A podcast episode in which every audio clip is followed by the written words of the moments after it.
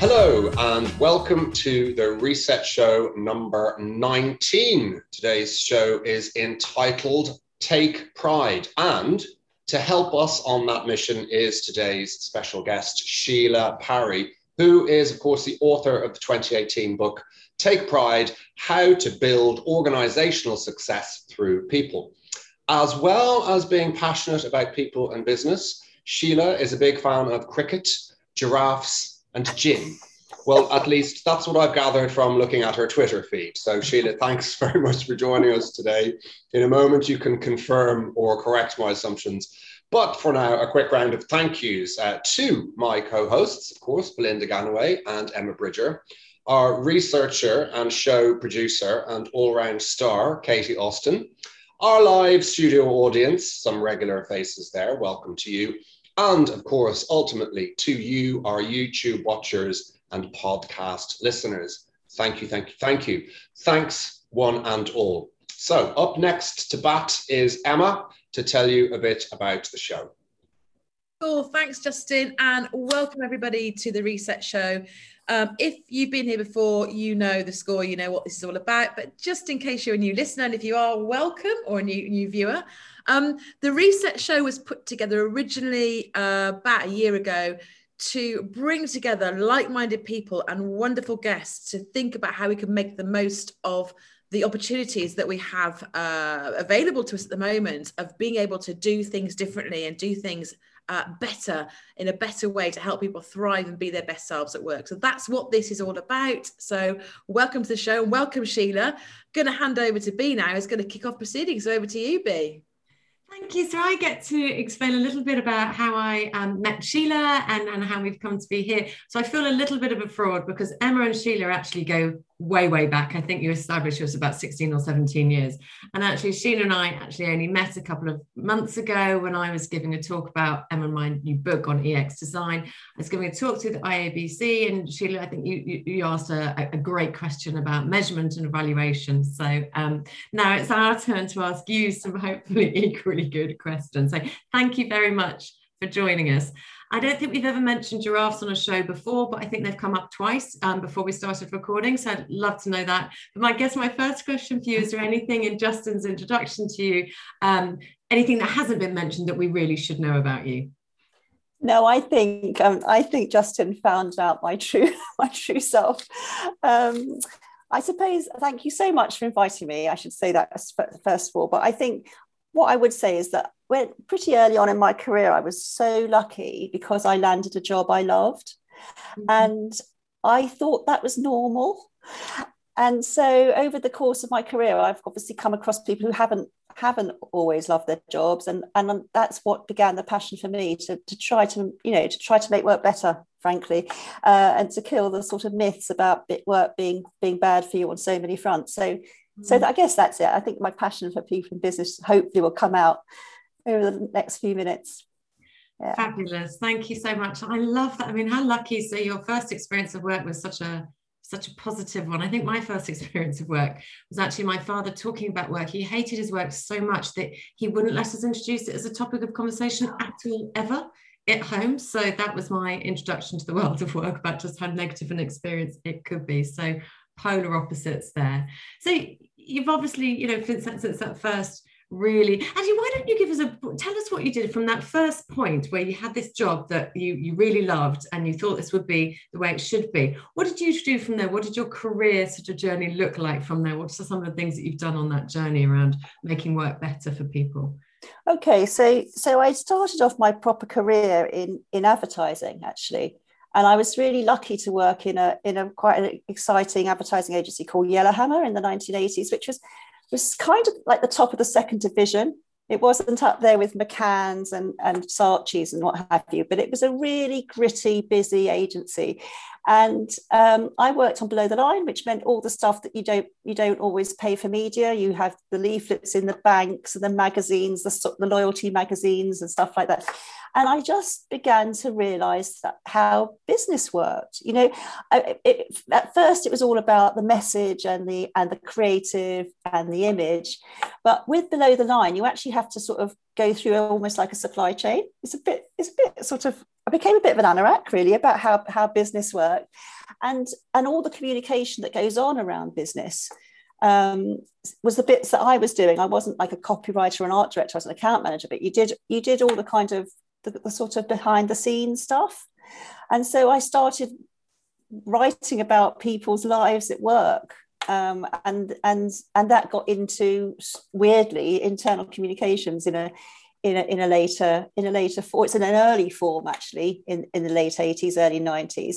Um, yeah, and then I started. Well, I mean, if you if I, I think if you ask people what they do and they're passionate about what they do, it's really infectious.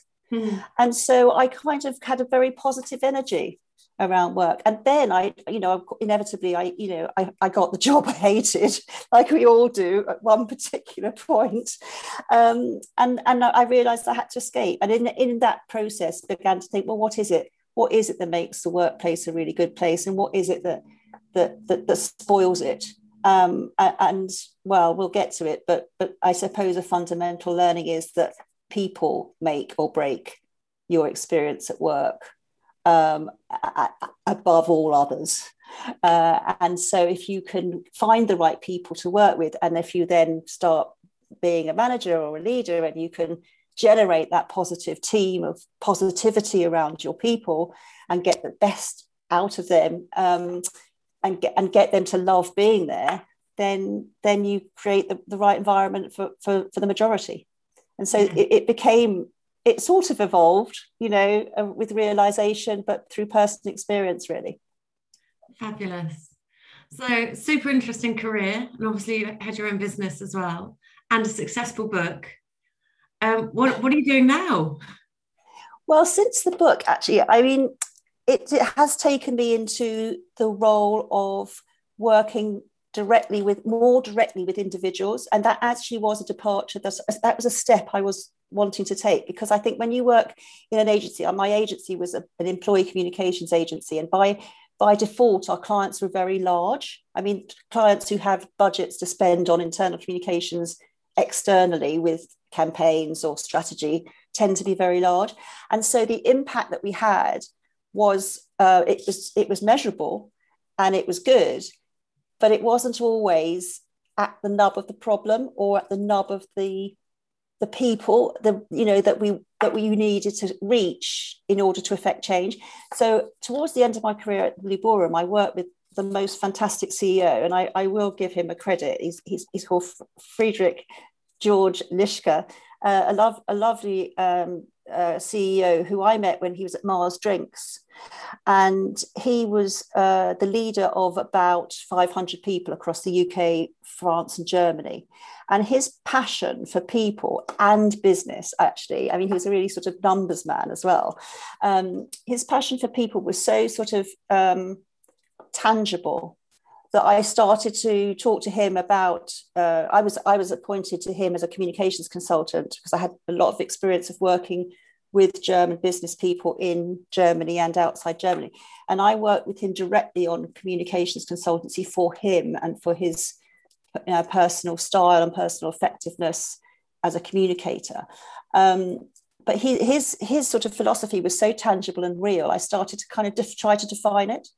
Mm. So so that was a pivotal point that wanted that made me want to um, work more with individuals as opposed to big brands and and and big campaigns. And the books allowed me to do that because people tend to call me now if they want to do something. It's not like a case of pitching for for work. It's a case of you know I think we've got this issue. I think you can help. Can we talk about it? And that's that's the departure I, I needed, I think, at the point of my career. Um, and that and I, that's what I love. That's what I love. It's such a, I've got such a visual image of the of that that sort of that that relationship, and then the book being a real bridge to to what you're doing now and working with individuals as opposed to corporates and teams. So really interesting, which probably leads us into tell us a little bit about pride. Yeah, so pride as a concept, I think, is is is fascinating in the world of work because um, it, it's one of those it's one of those words that's, that's bandied around. Mm. I, I think way back in a way back in one of my, my other favorite jobs, which was with DHL in the 90s, I, I um my first job, I had to communicate the results of the employee opinion survey. And there was this um, question: Are you know how proud are you to work at DHL? And and the score was like really high. I mean, it's like you know high 80s, or I don't know, really really high, something that really only big brands tend to to achieve. And um, and yet, you know, if you if you delved into other areas where they needed to improve, they seemed really counterintuitive. And I mean, this was a good company and a, and a company that invested in people, but they they still had issues like um, you know people not always being free to speak their mind or feeling confident in speaking their mind or or not being totally informed about you know where their department was going like just the normal stuff you know not the big critical stuff. But and i started thinking well how is it that you know 80% of people vote for saying yes i'm proud to work here but there are these other issues going on? And if you go to companies at the other end of the scale with toxic cultures. You know, you could be very proud to work for a brand because it's got a great brand reputation, but then you get to the company, as I did in my in my bad experience, which I won't name and shame. But I, my bad experience was I was so excited to go and work for this big brand, and I got there, and and the the integrity of the of the reputation wasn't wasn't present and and there were issues there around delivery or you know the, the integrity of the brand promise just wasn't there.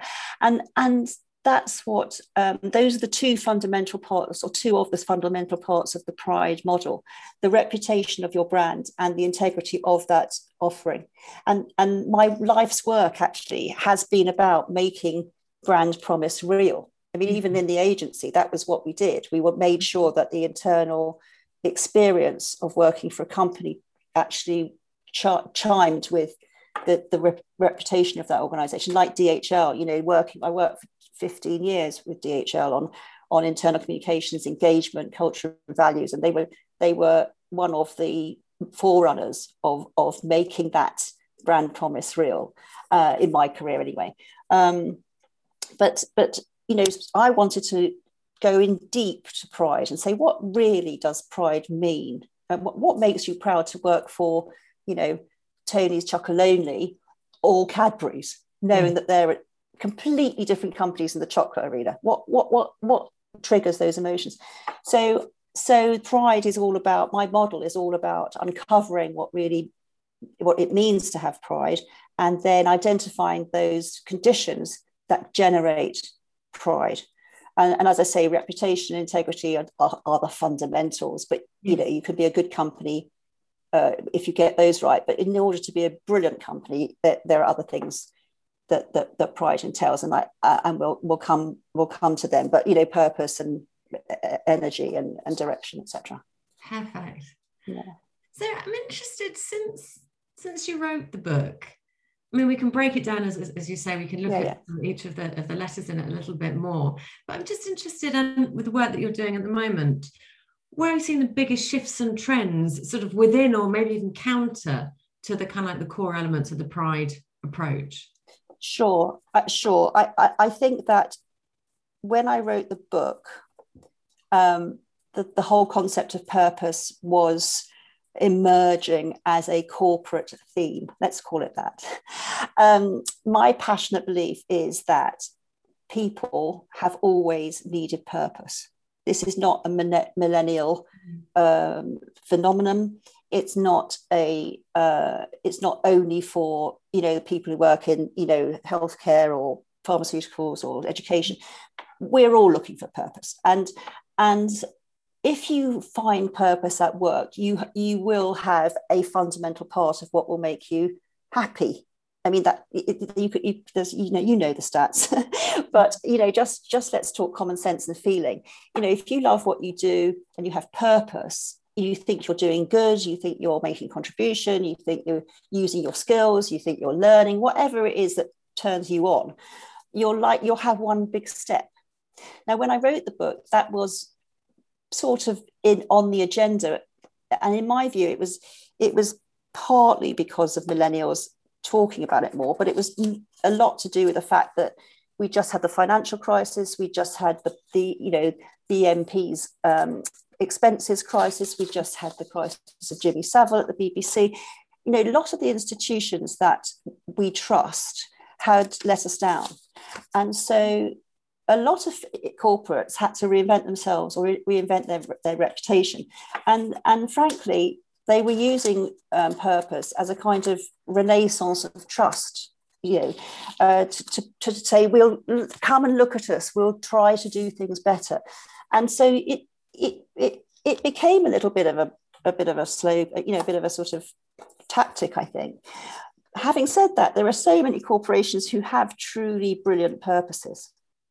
And so, you know, there are there are companies that that I researched for the book, like Gandys, you know, the, the, the travel clothing company that was founded by the the two, two, two of the boys who were um, made who were orphaned in the tsunami of 2004 they started as um, flip-flops for orphans and they ended up you know as gandys which is a high quality travel uh, clothing brands, but they they are there to make life better for fellow orphans you mm-hmm. know i mm-hmm. mean they they give that you know uh, a percentage of their profits away they they have lots of um, projects uh, uh that support uh, kids who need to be supported in learning and in community.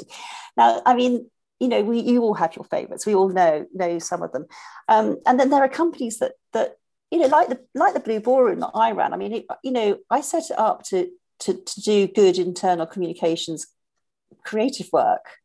It, it was there as, a, as an, like an advertising agency, but for internal comms. But after a few years, I thought actually, you know, the impact's a bit more serious than that. Mm. We're actually probably improving the lives of some people at work. And that became our purpose to, to make work better, to you know, to inc- improve the communication skills of our clients, not not mm. the campaigns, and to um, you know where you where we cross over with you, you know, improve the employee experience. I mean, it's fundamental, and so that became my purpose. It, I didn't wake up with it when I was twenty five. You know, yeah. it evolved. You know, yeah. um, and I still need to refresh my purpose from time to time. We, you know, um, and so and so do companies.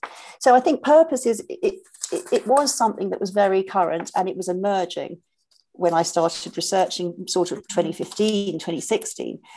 But now, my goodness, you know, there's a lot more um, sort of, I think, authentic responsibility around corporates now. Mm. And I think they're not, you know, there's well-being and there's there's um, aware, mental health awareness, there's there's being an authentic leader, there's having being a, a socially a socially responsible corporate. I think those things are all connected, yeah. you know, and I think they are connected to a real trend of responsible business and and and society and employees and stakeholders and shareholders and and to some extent customers wanting to see businesses acting more responsibly. Mm. And I, and I so I, I, I think that you know there was a sort of mini trend, if you like, yeah. uh, when I started writing, but that's become quite a quite a change, I think, in yeah. in in my experience of how business uh, behaves yeah. in, in this century, 21st century. I've got one more sort of follow on question to your sort of yeah. observation, and then I'll come to Emma because I know that she'll definitely want to explore stuff around sort of meaning of work and other things as well. but I'm imagining, and maybe I'm just jumping conclusions, that that trend of responsible business and all the stuff we talked about seems very different to probably the advertising agency world that you're working in the, the beginning of your career. Or am I drawing conclusions that just don't aren't right? That's a great question, actually. I think, um, let's say, you know, at, at 30 or 40 years on, my sensitivities are probably greater now to what to what CEOs and boards care about. But I could probably say, yeah, in 1983, the, the focus was on profit. The focus was on big uh, big splashy brands and um, the fun, if you like, I think around the communications industry was yeah, let's go and work. Let's go and work for Barclays Bank because they're they're hiring Ridley Scott for their TV commercial, and and we're all going to you know be on another planet, and we're going to have you know huge lots of drama. I, I think yes, probably we were more worried about profit, uh, but I don't know if it's I, I don't know if it's just just the wisdom of, of a bit of experience that you know you get you get a bit more serious having said that yellowhammer we worked for greenpeace and i mean they were st- trying to change change yeah. the supply of the fur trade you know so that yeah. they, there were there was ethical business and there were you know there were there were causes uh, that that we worked on then but certainly i didn't worry so much about the impact and i was definitely more excited by the by the message. Yeah. No, I get that. I mean, I started my my working life as a journalist and then PR and marketing. And actually, even when I was doing my postgrad in marketing, it was the focus was what's the objective of marketing? It's to deliver shareholder value, shareholder value, I profits, money. There yeah. was, you know, if there was a mention of anything to do with responsible business, it was that sort of like very narrow strand that was known as CSR, but it was all about shareholder value. Yes, well, I think the question you you you were sort of getting at with the pur- with purpose, it's this. It, people used to talk about greenwash, didn't they? Yes. You know, and and whether companies were just sort of saying that they were worrying about the environment and or turning the lights off when they went home, or shredding, you know, shredding their paper, and they didn't really care about the sort of economic impact of their supply chain. and and now companies, you know, are do. Um, uh, and I, I I think to be to be really sustainable in, in the commercial sense, uh, uh, one companies now have to think of the long-term impacts of their of, of, their business on, on the environment and, and on society. Yes, it must have been a lot easier to be a CEO of a big corporate, I would imagine, in the 80s when you had one task to make more money than it is now to to make money and do it ethically and responsibly and sustainably, etc., etc. Yes, I guess so. And also people, you know, I think when I started, mm. I, it wasn't quite it wasn't quite in the dark ages when you were grateful to have a job. But mm. I did mm. enter the, I did enter the workforce after the 1980s recession, mm. and I was grateful to have a job. And I and and and you know I wasn't joining a company asking when I was going to become a director you know, I, I didn't have that. Uh, companies that I worked for didn't have that employee centric um, approach that many, many, many do display now. Yeah. Um, so I think possibly the relationship of, you know, the, the, the value of the individual and the relationship between employee and employer has changed over, over the, my career. Mm. And I mm. think that's changed for the better. So mm. that, you know, employees, and that this is like one of my kind of I don't know, soap, many soapboxes, um, is um, is the importance of the individual at yeah. every every step of the way in your in your life but i mean in your career in, in, even if you work in a company of like in DHL you know like it's part of deutsche post it's like half a million employees so you know come like the directors there maybe have you know units with hundreds of thousands of people they're not real structures. The real structure is what it's like to work in that hub in Reading or that that hub in you know wherever wherever around the world, and and your relationships with those hundred people or your fifty people or your shift of 20 uh, and this is one of my mantras really is that that you can make a difference to your own success but you can also make a huge difference to the success of your team and, mm-hmm. and and with the days of facebook and we all know thousands of people and we all know you know the intimate secrets of their lives and uh, you know every single person if they're a boss you can know a hundred people really well. There, there nobody is too clever or too busy or too important not to know their team. Yes. And, and so like my the lovely friedrich at, at mars drinks i used to think well actually you know if if a company of 100,000 had, you know, a thousand Friedrichs, you or I should say Frederica's, um, it, it, would it would actually change the culture. You could you, if it is all mm. little we're all working in little communities, um, and everybody matters. And I think that companies generally, business generally, is getting much better at understanding that than than they were in the 80s. Yeah. I mean, I would have this is gobbledygook for the 80s. yes. I love it. Thank you. Emma, love to bring you in. Cool, thank you. Uh, really interesting, Sheila, and won't surprise you to to hear that you know everything you're saying is completely resonating with what we talk about and what we write about and and the way we do business. Um, just going to pick up on the purpose point, then I'll ask you a question. I think it's really interesting. We, we talk a lot about purpose, obviously, and yeah. um, I have a little soapbox moment as well about purpose, which is um, there's a lot of people that do jobs that would probably find it pretty insulting if you tried to give them some big transcendental purpose. So I always talk about when I was trimming lettuces as a as a student, and I was bringing up the trimming lettuces job because it was a really crappy job. Um, I worked in a, a farm, a big farm.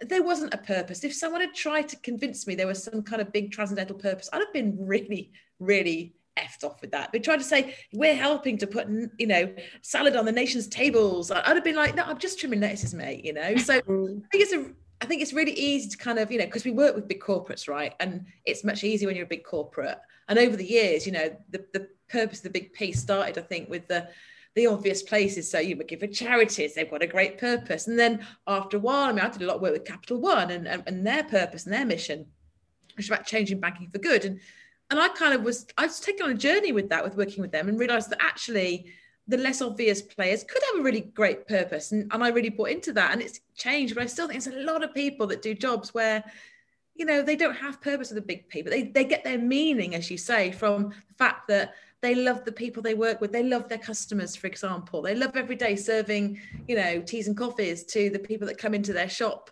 because they have a great conversation with them. And I think it's just really useful to kind of remember remember that piece as well. Um, but if you've got any thoughts on any of that, bit of a ramble there from me, bit of a soapbox moment from me. Yeah, well, I, I, I, I have been challenged about this, I suppose. I, you know, I think part of the part of the problem with thinking that people want a transcendental purpose? Is that you that you don't recognize what their purpose is to them? Mm, yeah. And and you know, not everybody, like I used to say this to, and I think, you know, I'll tell you somebody clever who said it. Frank Appel CEO Deutsche Post DHL, he said, you know, he said, as as the sort of um, what's the word the, the the, the the sort of spokesman of purpose for for his own company. He said look you know in some in some some people you know if you start talking about purpose at work they think they think you're trying to be a priest. You know they think of it as a sort of religious or it's it's a topic for spiritual uh, leaders not not company leaders.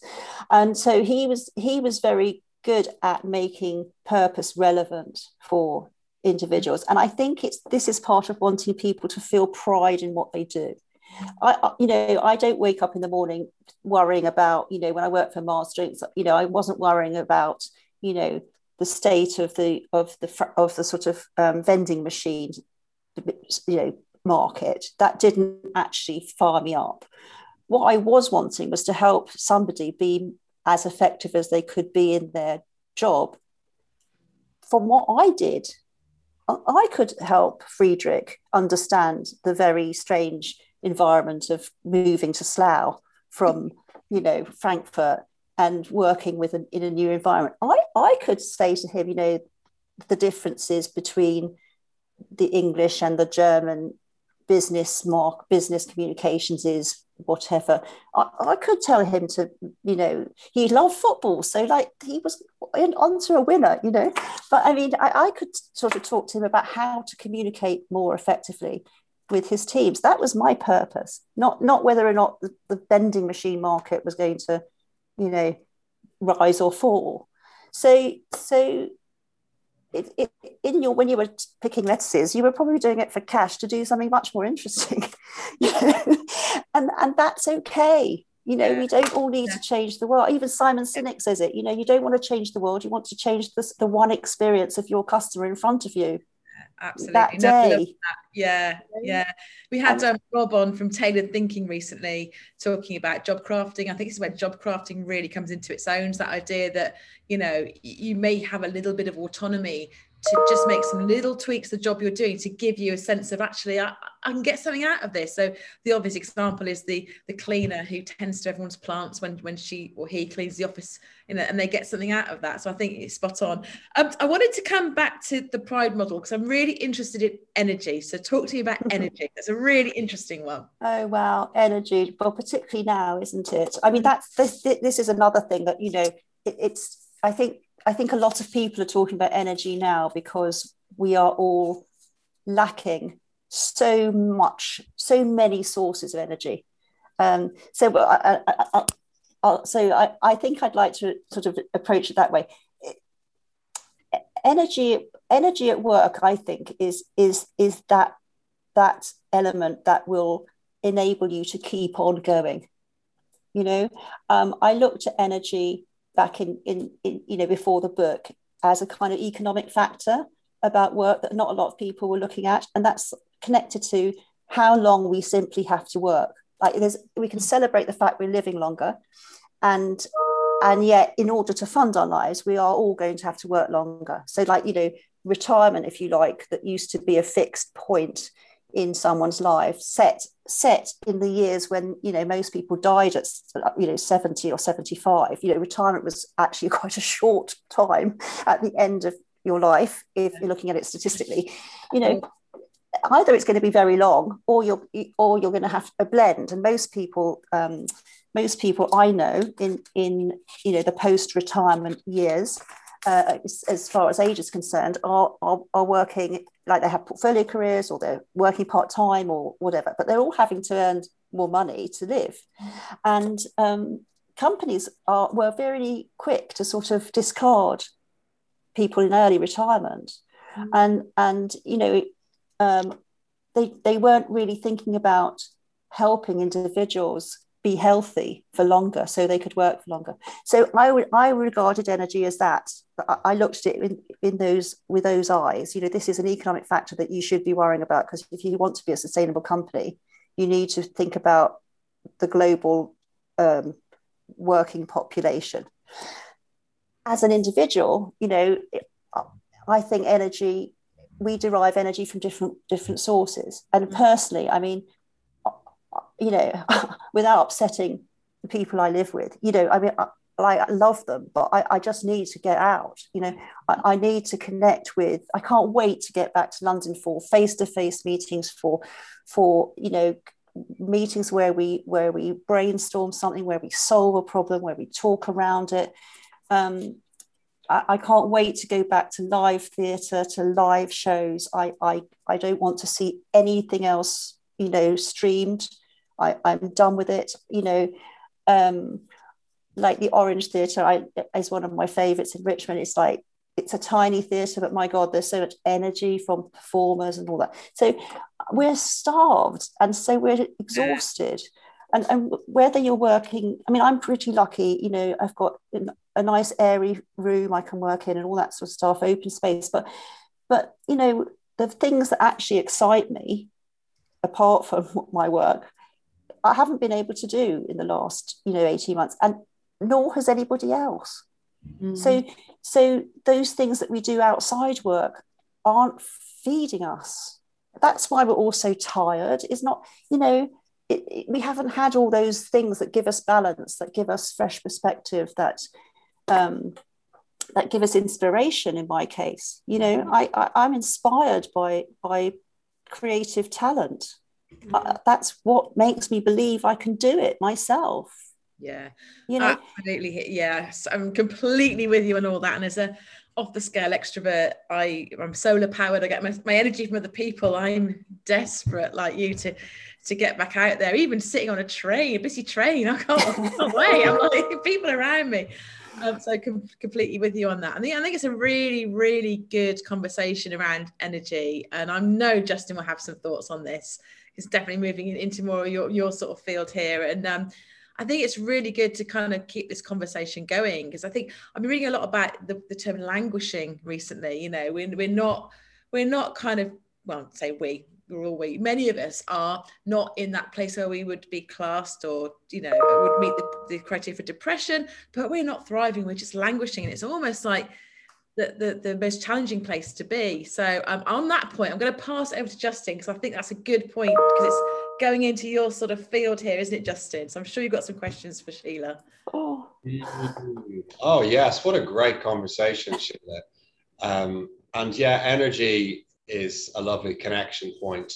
And uh, I see in the comments there, Steve has mentioned that in, in your book, um, he says, in your book, that you kindly gave me airtime to talk about where IC pros can get energy, drawing it from our professional community when we don't always get it within our own organizations.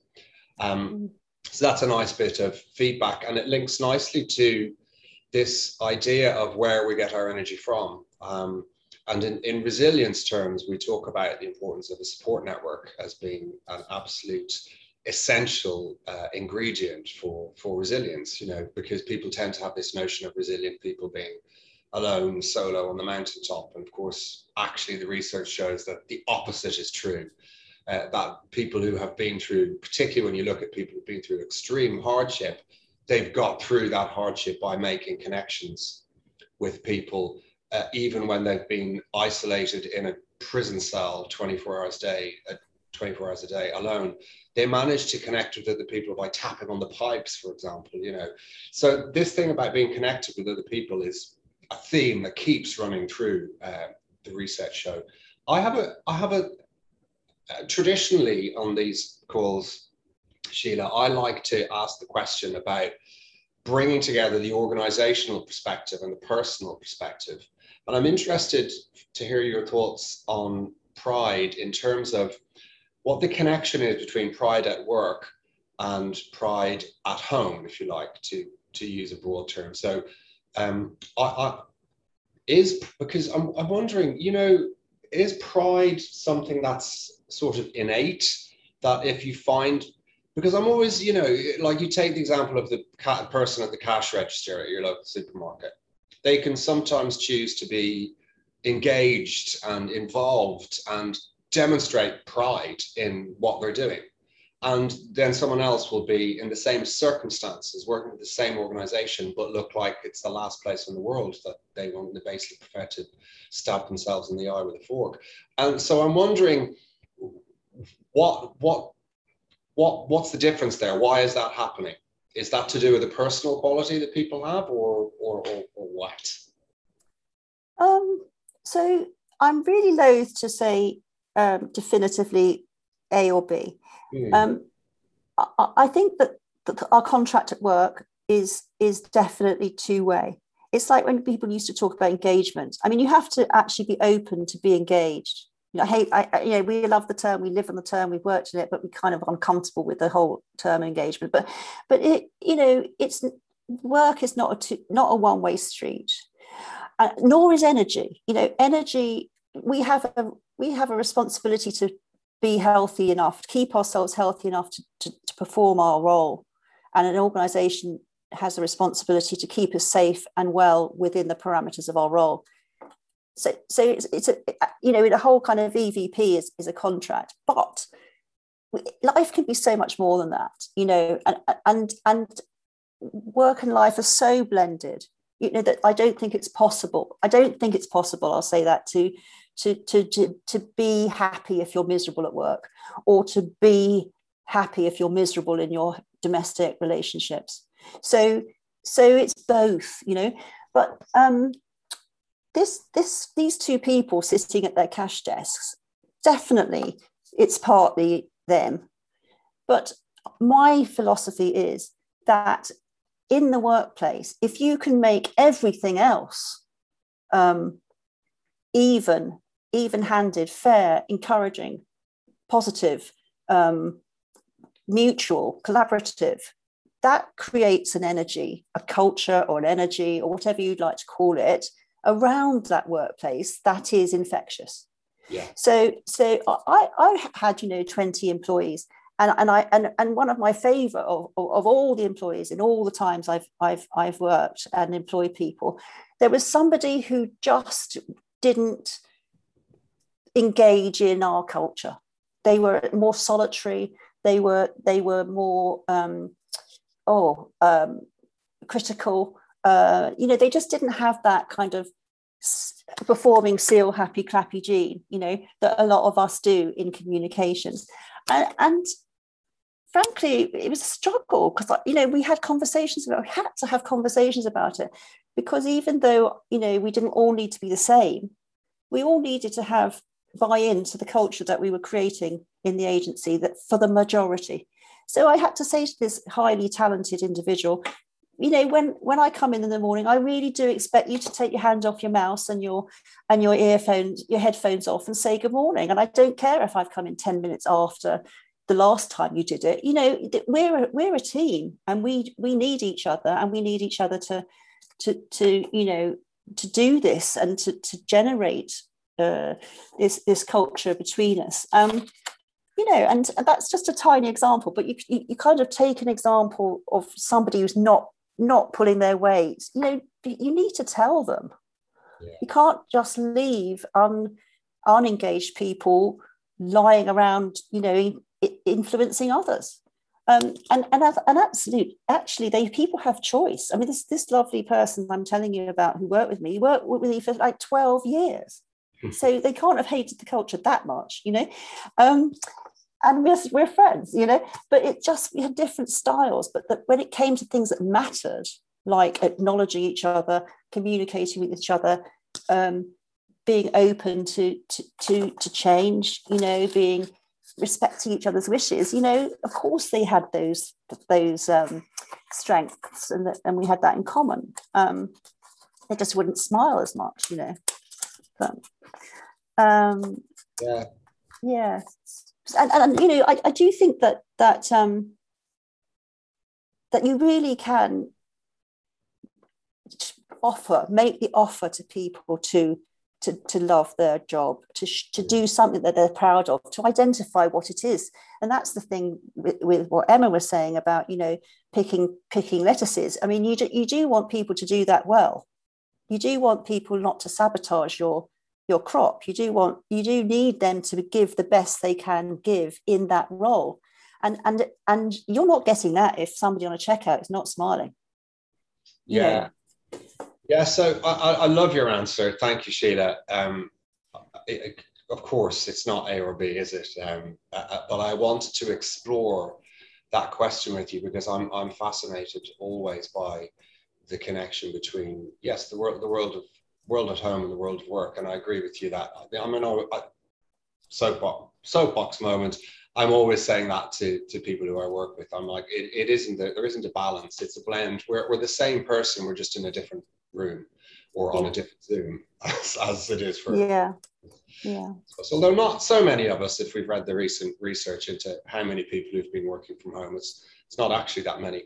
Um, slight digression. So I, I, I, find that really interesting, and it's now sparked a conversation that I, I think I'll pick up with Emma and um, Belinda Cage afterwards about the role of recruitment as well in playing, in creating a great employee experience. Because if you get the right people, if you can manage to get the right people right at the beginning, then of course that makes the journey uh, and the possibility of them having developing pride much uh, easier, doesn't it? I mean, you look at someone like like Pret a who obviously have a very very clear recruitment policy around the type of people they want to be representing them to the public, and uh, it's pretty uh, it's pretty universal, isn't it? So recruitment and then leadership, and then ultimately, yeah, change and choice um, if things don't don't quite fit together.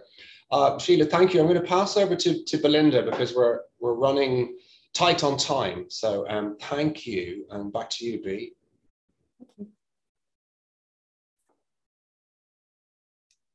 I loved, I loved your point um, about respecting individual differences and styles, but also knowing what where everybody is responsible for upholding the, the, the culture. So we're not asking everybody to be the same, um, but we're asking everybody to respect and support um, the culture in those most important elements. And I, I, I was thinking, Emma and I having a big conversation at the moment about um, understanding and, and designing the best possible hybrid experience for different organizations. That looks different everywhere, obviously. Actually, I'm wondering whether those individual differences, you know, the person that doesn't look up and say hello, for example, whether that is amplified when people are remote. There's something about the, the distance that amplifies those. So actually having that conversation about how do we want this team to be, how do we want our culture to be, what are our um, I, not, I can't think of that, our golden rules almost that we must all, yes, we can be individually different, but what are the things that we must all uphold you know that we can agree on? That feels like a really valuable conversation to, to have around hybrid. So thank you for throwing that into the mix. It's definitely got got me thinking. I've got one last is a, is a little big question for you which is um, what are you most proud of oh, oh God. oh God, I you know it's what I ask everybody. Um, it just, it just you ask me that, and it just proves how personal it is. You know, this is like a personal emotion it's a very private, not private, but it's a very individual emotion. And um, and and when I ask other people that that they they generally go to something that involves people they love and very much other people. It's it isn't often generated, you know, from this huge wealth of pride oneself. And so I think, you know, I, I'm I'm I'm a wife and a mom, and so I I, I have to say, I, you know, I'm really proud of the relationships I have with my family, and we you know we laugh about um, you know COVID and, and and and lockdown, but actually the fact that you know three adults chose to come back and live with me and my husband for five months. You know they're in their late 20s 30 you know and you know independent people coming back to mum and dad. I, I actually i'm actually thrilled because it, it it shows they wanted to be with us um, as opposed to in their cold lonely empty flats. Not. As opposed to you know in their nice um, you know with their with other people. So so you know I'm, I'm really proud of that. I'm proud of the relationships i have with with with a lot of people. You know at, at my book launch one of my clients um, hosted and unbeknownst to me had gone around the room finding out how long people had known me. And so he played this game you know about how long how long I'd known I'd known people and an awful lot of people in the room I'd known you know a long time. And so I I really love people and I and I like the relationships I have I have with people so I guess that's that you know if you really push me that's that's it. And, and, and the fact that, you know, um, my, my kids bought me a big birthday present and I did a skydive, uh, you know, and they all came to watch me. And it's the last thing I did in 2019 with, you know, clasped, to, to, clasped tightly to a, a lovely paratrooper. You know, I mean, you know, uh, that gives me a, a, an energy rush just thinking about it and it, you know i recommend it thoroughly to anybody who hasn't done it wow so, yeah. I love both of your answers to that last little big question. Thank you so much. Now I'll hand up to just I'll hand back to Justin to finish us off. Thanks. Thanks very much. Thank you, Belinda. And uh, I have to say, finish with an apology to Steve, who uh, he also had a last little big question, which we which we won't get to. So apologies for that, Steve. But I think you uh, you know Sheila anyway, so you can just call her up and have a meet her in person, have a cup of tea with her yes. or glass of gin. Um, anyway, uh, Sheila, thank you so much. And what a lovely theme to finish on, which, as I've said earlier, is, a, is, a, is the thread that runs through all of these conversations is the importance of connection. So you're talking there about your relationship with your, your, your husband and your, your children and how uh, proud, proud, proud it's easy for me to say how proud you are of um, your role as a, as a wife and a mum and a, a skydiver. Um, thank you, Sheila. You've, you've done what great conversations do, which has sparked many more questions for further conversations. We really, really appreciate you, you taking the time to, to, share your wisdom and um, insight with us. Uh, folks, if you liked that and you want to see some more fantastic industry experts talking about their pet topics. Um, please do join us next time on the 2nd of June. We will be joined, we have a double header, two headline guests next time. We've got Paul Barber and Lucy Widdowson on building top performing teams. So, again, uh, a, a, theme very close to uh, the conversation today. Um, how pride perhaps plays a part in that too. We shall find out. In the meantime, thank you for joining us live. Thanks to my co-hosts and producer and our very special guest, Sheila Parry. Thanks to all of you for viewing. Final request, if you do like what we do, please review and recommend. And if you don't, zip it. Thanks very much, folks. See you next time. Bye bye.